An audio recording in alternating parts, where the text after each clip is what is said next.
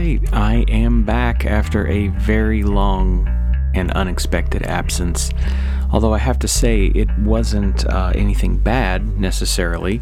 It's not like I got sick or something, but uh, basically, COVID in 2021, um, I think that when 2020 changed over to 2021, I felt like, like many people, okay, this is it. We've had a year of this and now it's over. And as it turned out, it was actually just going to get worse. So it was very busy, is the point I'm making. Um, 2021 was the busiest year of my autopsy career.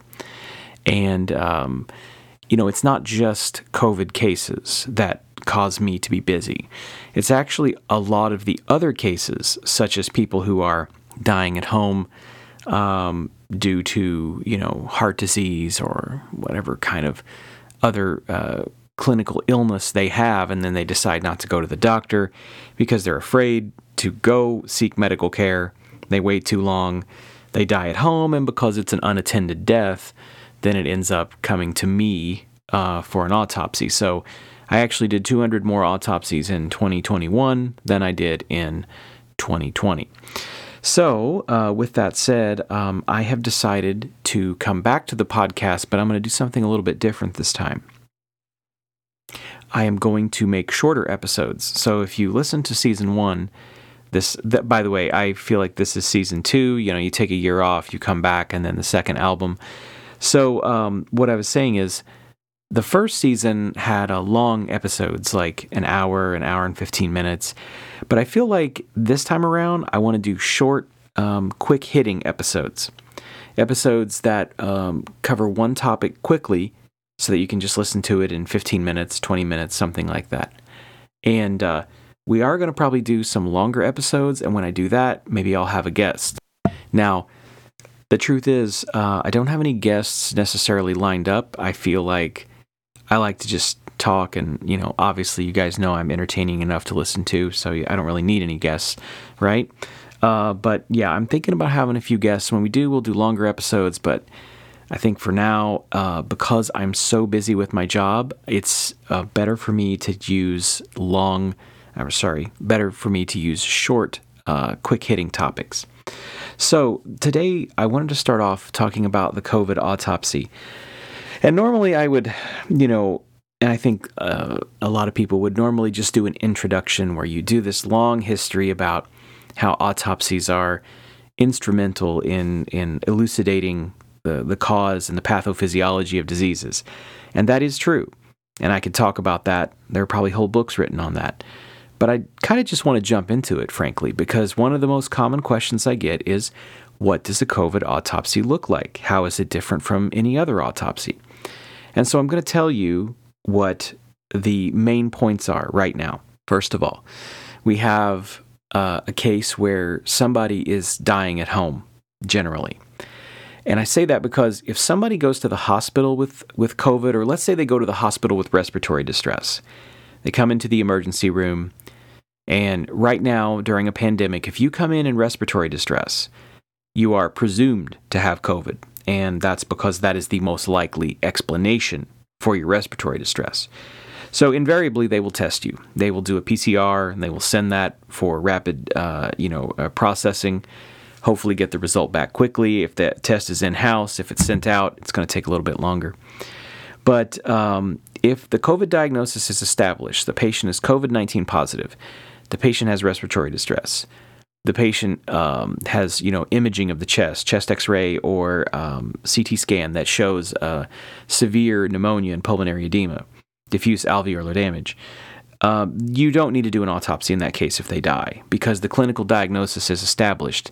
So remember, we do autopsies when there is a legal element to a case or if the diagnosis uh, is unknown. So, in other words, if somebody were to come in with cancer and they've had cancer for four years and they die of terminal stage four cancer, you do not need to autopsy those people because you already know the diagnosis. Well, same with COVID, even though it is an acute illness. If you've got the clinical diagnosis, you don't autopsy it. And, you know, uh, part of that is because it's it's a waste. If you already know the clinical diagnosis, then why autopsy it other than for academic reasons, which is it does have its place. But uh, you also have to consider that when you have a novel virus, opening up the body is also an infectious hazard to everyone there. So we try not to autopsy COVID cases if we can, but sometimes we have to. And my typical case does not come from the hospital, it comes from the home. So we will have a patient who uh, is found dead at home, and generally, if they live alone, there's not a, a strong history of the illness. So we've had both cases where people are found dead at home, they live alone, and they're found dead, we have to do an autopsy, you know, to make sure it's not foul play and to be able to give a diagnosis to the clinician for them to sign off the death certificate or the coroner to sign off the death certificate. But um, the other is that sometimes the family is at home, whether it's a wife or children or an entire family.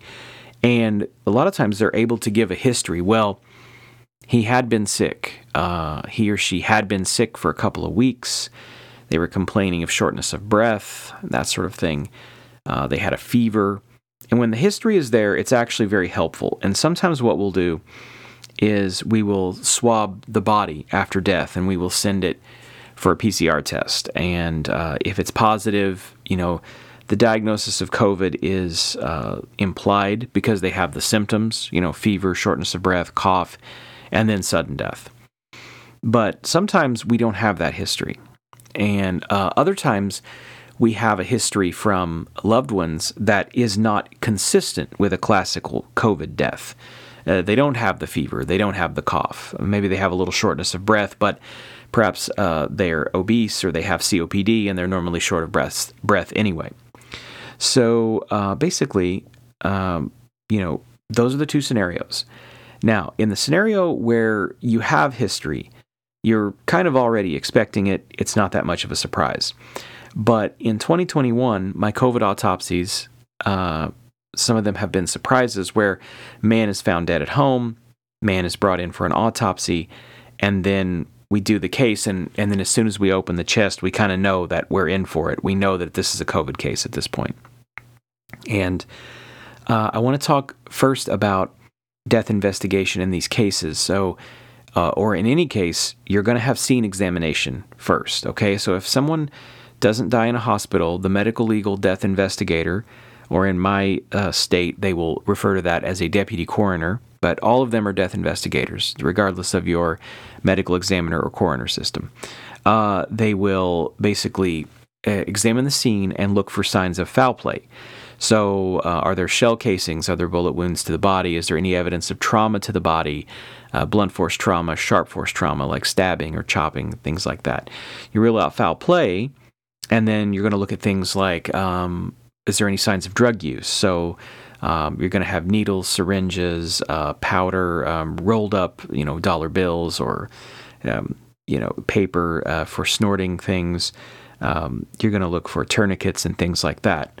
Um, if you rule out uh, drug use, then you're going to look for other signs that this person could be dead. Are there medications that indicate um, w- conditions that that patient has. For instance, do they have blood pressure medication? Do they have seizure medication? That sort of thing. Um, uh, of course, you also have to look for things like if there are medications, how, how much medication is left. For instance, if you have a bottle of hydrocodone and it was filled two days ago for 50 pills and the, the bottle is empty, then you have to imagine there could be a suicidal ingestion, an intentional ingestion of medication. So you rule these things out.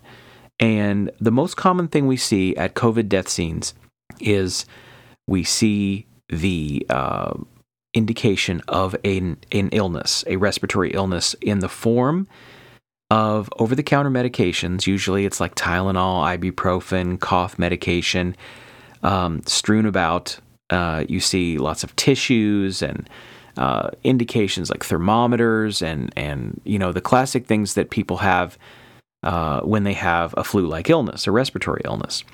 So the scene will show usually signs that the person is having some kind of a problem. And, uh, but of course, that doesn't necessarily mean that they died of COVID. It just means that this is uh, indicative of some kind of upper or lower respiratory illness. So that's what the scene looks like. Now, uh, at that point, we, we have to be thinking about it. The problem is sometimes we don't get uh, perfect history on these. Uh, sometimes I have a body with very little history, and I find out later that you know uh, there was an outbreak of COVID at their work or at their school or something of that nature, and then there's a good explanation for why um, they had died at home. Uh, but you know sometimes the information isn't there at the time of the case. So uh, let's just talk about the autopsy itself. Now, w- most of my COVID uh, autopsies have been male patients, and they've been somewhere in the range between 40 and 65. Um, we do see uh, some females, uh, but just in my area, for whatever reason, it's been more males. Um, and uh, I don't know if that's necessarily due to, uh, you know, uh, males tend to seek uh, care. They tend to wait to seek care when they have an illness because, I mean, the truth is, most of my heart attack patients are males as well. Most of my COPD patients are males as well. So um, it would be male, 40 to 65, somewhere in there. And um, you know, there's not really a race predilection. I mean, I live in a state where there are more Caucasian people than uh, non-Caucasian people, so just statistically, I'm going to have more more whites. But uh, what I've noticed in my uh, COVID deaths is I'd say it's about 50-50 uh, white and um, people of color, uh, actually African American. I really haven't seen any other races than Caucasian or African American for my COVID deaths. So uh, there's no racial predilection where uh, I have done autopsies, and so, um, but you know that's that's the kind of patient demographic. Now, looking at the body, are are there signs that the person is uh, having respiratory distress?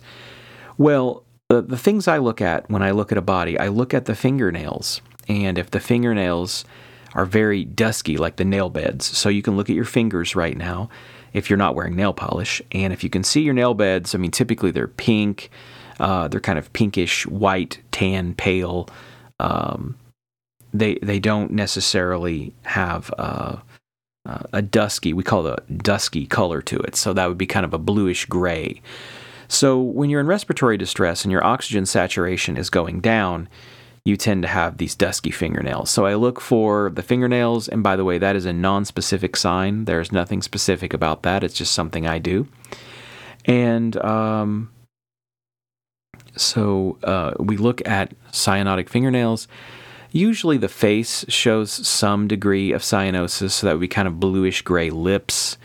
Uh, sometimes you'll see congestion, uh, and when I say congestion, we think when it, when you use that term, you think of nasal congestion, but that's not what I'm talking about. I'm talking about vascular congestion, which would be kind of from the chest up, the head is kind of a, a, that bluish color, and that's because at the end of life, regardless really of the cause of death, we're going to have um, some cardiac failure. When we, when we fail from a cardiac perspective, then our lungs fail. And when our lungs fail, um, we can't oxygenate as well. So we see some degree of cyanosis, but not always. In some cases, I've not seen that.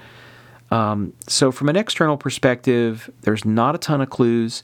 I also look for mucus in the airway, so just in the nose, and see if they have some kind of, uh, you know, kind of respiratory symptoms. Those are the main findings. Um, and then the body itself. Um, I have seen both obese patients who have died of COVID, and I've also seen patients who are very thin. So there's not really been uh, a predilection with regards to body habitus, okay? So it's all over the place. Um, thin people, muscular people, and then very obese people, men and women, both races. Okay, so now we're going to open the body at this point. And once we've done our external examination, we rule out foul play, we open the body. And of course, um, most of you know how autopsies work, but the body is opened with a Y shaped incision. And that's a, a, a scalpel that goes from the shoulder to the center of the chest on both sides, and then that incision is drawn across the abdomen down to the pelvis. And that way, we're able to access the chest and the abdomen and the pelvis, of course. So what happens is um, we will actually dissect that tissue back, and it kind of exposes the rib cage, and the abdomen is there open. And then we'll use um, either a saw, an actual bone saw, or some people use what's called loppers, which are like branch cutters to open the ribs. Um, sometimes we use the branch cutters if we're suspecting a respiratory illness because the saw could, in theory, produce some kind of a spatter or aerosol. So I try not to use saws very much when I'm suspecting a COVID case. Uh, I use the loppers, we cut through the ribs, and then you dissect the chest plate off. And at that point, that's when you know you're, you've got a COVID case, um, or at least you strongly suspect it. And what I, here's what I mean. So when you take the chest plate off, you immediately see the lungs on each side of the chest cavity, and in the middle, you see the pericardium. Now, you probably expected me to say the heart, but you can't actually see the heart until you cut the pericardium open. And if you've seen my social media, I usually have a video somewhere on there of me cutting the pericardium. Uh, for some reason, it's one of my favorite parts of the autopsy is to open that pericardium and look at the heart. But the lungs, this is where the findings are, okay? Someone who has respiratory failure that dies of COVID they have these bright, kind of red purple lungs. Um, they uh, are sometimes have a bumpy surface to them. Sometimes they'll have a um, kind of uh, tan white, kind of uh, liquidy type surface to them, and that's actually the pneumonia itself coming through to the pleural surface. So we see these lungs, and uh, my assistant and I will say, ah, "Okay, this is COVID this is COVID lungs, because there's really nothing else that looks like this. Um, this is an acute respiratory distress syndrome. So you can see acute respiratory distress syndrome with other illnesses, but um, there's just something about these COVID lungs that, with that bright reddish purple, um, it's certainly not specific. I wouldn't publish a paper based on the color of the lungs, but during this pandemic, when you see that, you know uh, that you're probably dealing with it. And then, of course, we take the lungs out. And then one of the first things I do is I look for um, blood clots in the vessels, the pulmonary artery branches of the lungs. Because sometimes the cause of death is actually a pulmonary embolism and not a, uh, you know, necessarily the pneumonia itself. So um, we did see a rise in uh, pulmonary embolus cases in 2020. This is, uh, and and every time I say this, I always get somebody who says, "Well, aha, yeah, this is because of the vaccine," and then of course I have to dunk on them and say, "No, all of my data was generated before the vaccine was available," and that's true because uh, 2020 we saw a massive increase in pulmonary emboli. We didn't quite know what that was, but we we figured it was probably because of COVID. Um, there are theories why this happens, and it's because the virus itself is what is known as vasculopathic, which means it attacks blood vessels. And, and if you attack and damage blood vessels, then you form clots.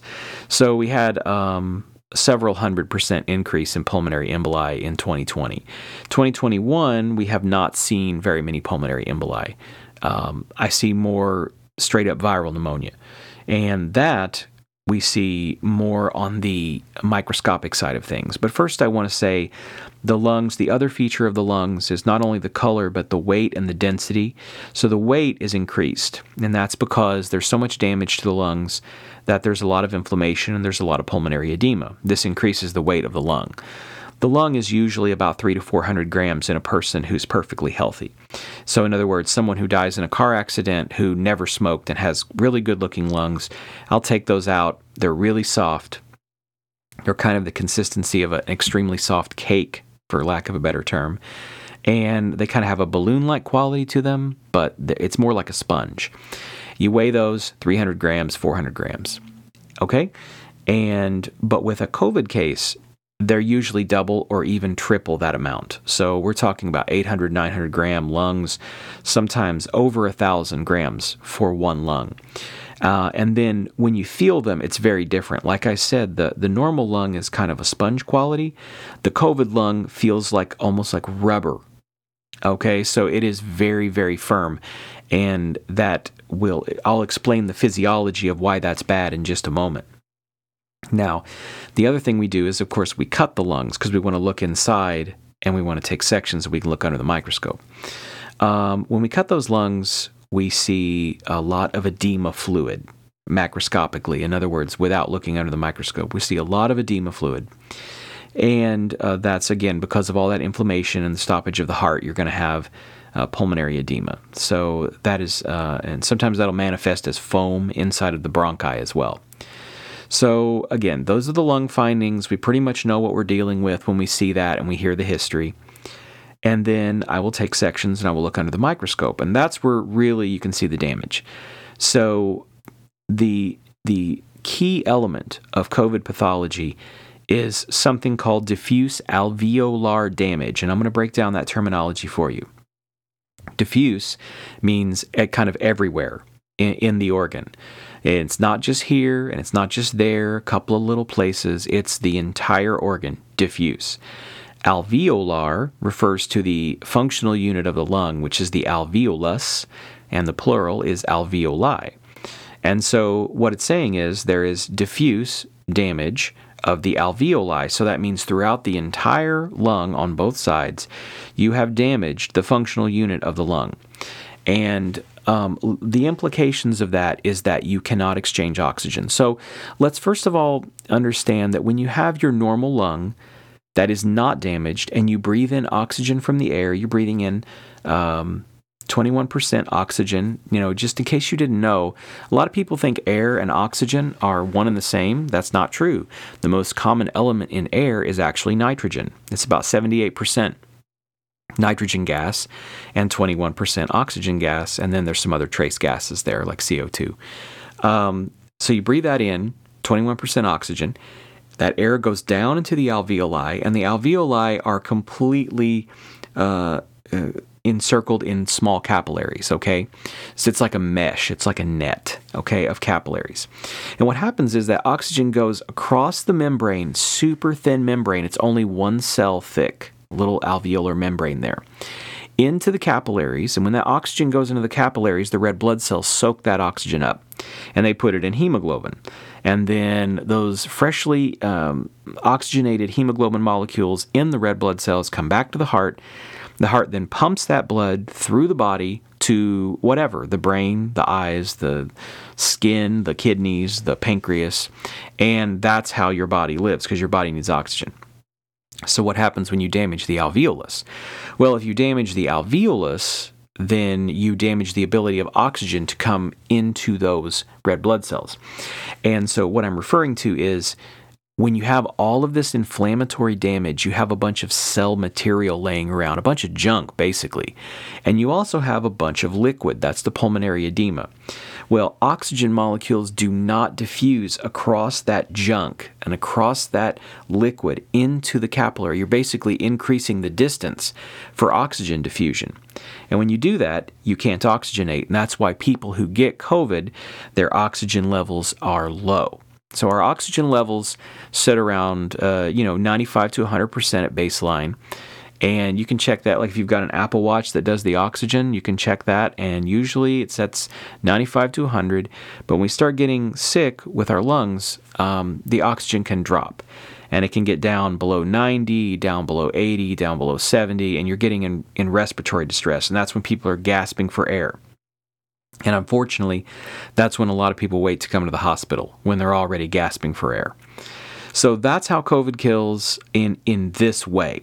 Um, you know, uh, respiratory distress deaths are the number one thing I see, and then pulmonary emboli deaths would be the number two way that I see. And we've already talked about blood clots in the lungs.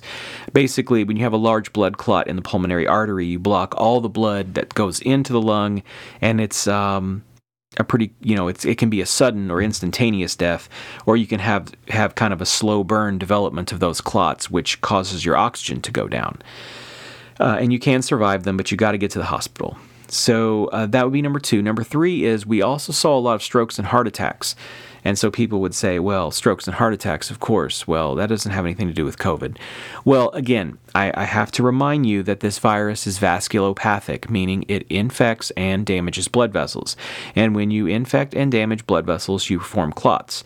The mechanism of pathology for both a stroke in the brain and a heart attack in the heart is blockage of a blood vessel and decreased amount of blood and nutrients being given to the tissue.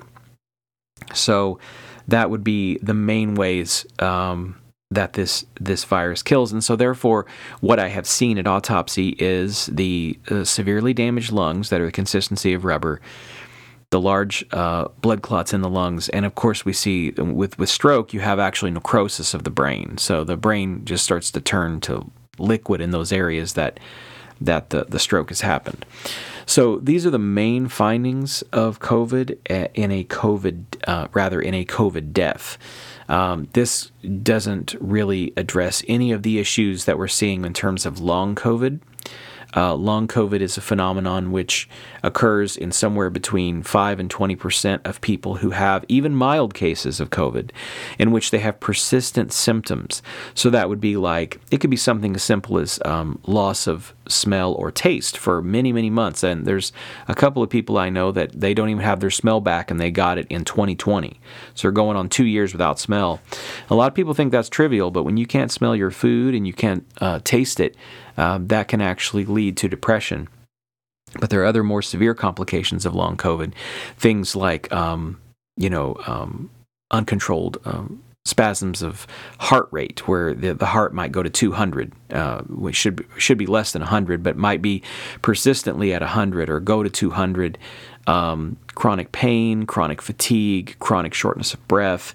Um, and so the reason why this is is this virus is a novel virus, which means our body has never seen it, and as a result, we do not have uh, natural immunity to it.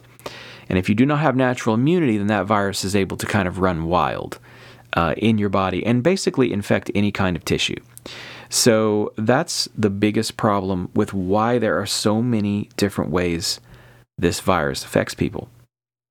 And uh, you have to understand that uh, I think that that is what causes this um, disconnect with some people who say, well, I had it and I had a sniffle, so clearly it's all a lie. Well, unfortunately, your experience does not extrapolate to the totality of experiences of all humans on Earth. Uh, some people get it and die within two days, and other people get uh, the most mild sniffle you've ever seen. And then, furthermore, there are some people who get it and are completely asymptomatic. And those people are very lucky, but I don't know how well their immune system is responding to it. I'm not sure they're necessarily um, for- forming good antibodies if they're not having an active infection. But there's one more thing I want to say about autopsies here with COVID, and that is my increase in neonatal deaths uh, this year occur um, basically increased more than uh, anything in my career. Uh, this would be fetal deaths, deaths of uh, the baby in the uterus, um, you know, somewhere between like 20 and 35 weeks, and then uh, also the actual neonate deaths, so babies that are between zero and like a month old. Um, we did see an increase in deaths of COVID with those kids. And with the fetuses, what's interesting is we don't necessarily say that it was COVID. I, I don't think I've signed out any fetus case as COVID, but the mother had COVID and the placenta had COVID. So COVID is at, at the root the underlying cause why the, the child had a fetal demise, why it actually died in utero. But if you look at the fetus itself, there's really not too many ad, abnormalities. Uh, but what happens is when you kill the placenta, you kill the baby. And again, we have to remember what is the placenta? The placenta is what gives life and nutrition to the baby. The placenta is also one of the most blood vessel rich organs in the human body. I mean, it is just packed. Every square millimeter is packed with blood vessels. So, if you have a virus that is vasculopathic, meaning it infects and damages the blood vessels, then it is very easy to imagine how COVID uh, 19 actually infects uh, the the trillions and billions of blood vessels uh, cells within a placenta and um, kills them. And when you do that, then of course you uh, impair the ability to nourish the baby with blood and nutrients and things like that. So they call that COVID 19 placentitis, which is the inflammation of the placenta. So, uh, yeah, that would be the other increase we saw at autopsy. Um, I did, my youngest COVID patient was actually four days old. Now, that one uh, was a, a, legitimate COVID autopsy. Uh, the family had it. and then the baby got it, and the baby died quickly of respiratory distress. Um, the lungs, although this was just a little infant, the lungs were the same consistency as those adult lungs. They're like little pieces of rubber. And in other words, when I use that that description, rubber, the baby, uh, the uh, sorry, the lungs are not expanding very well. They're not oxygenating very well because they're being damaged. So, um, and that's kind of a dark note to end on, but it's also reality. And I don't talk about it much on social media because um, even though that information needs to be out there, uh, my social media accounts are ones that uh, they tend to restrict talking about that kind of thing. Uh, in particular, TikTok. Um, I have a TikTok account now. I don't think I did last time I did a podcast. It's called The Dead Letter. That's T H E underscore and then dead underscore letter. Um, it's actually very popular. There's over 700,000 followers on there. So if you want to go follow that, you can. I basically answer people's questions about autopsies. That's what I do. And if I talk about anything that's too um, out of the way, the video gets taken down or somebody reports it. Some little infant reports it. Um, but yeah, so this is going to be the first, first podcast back. Um, it's shorter than normal, and I'm going to try to do some quick hitting topics. This one is um, it's actually quite complex, but I feel like I can at least pass on to you my experience and how serious this disease is. And in fact, as I sit here, we are in January 2022 now. As I sit here, my last five cases that I've consulted on whether we did the autopsy or we deferred the autopsy. Um, four of them were COVID cases. So that's 80% of my last uh, set of cases. Uh, the disease is spreading like wildfire. So please be careful. I would recommend wearing an N95 or at worst a KN95 if you can, and avoiding crowds for now, at least until this wave is over. Um, but that's it. So I hope you learned something, and I hope to put out material for the podcast a little more often now that I've decided to shorten the format. And, and if you have any questions, you know how to reach me on social media Knife After Death uh, on YouTube, The Dead Letter at TikTok, and Anatomy in the Dead at Instagram. All right. Thank you, and we'll hit some new topics next time.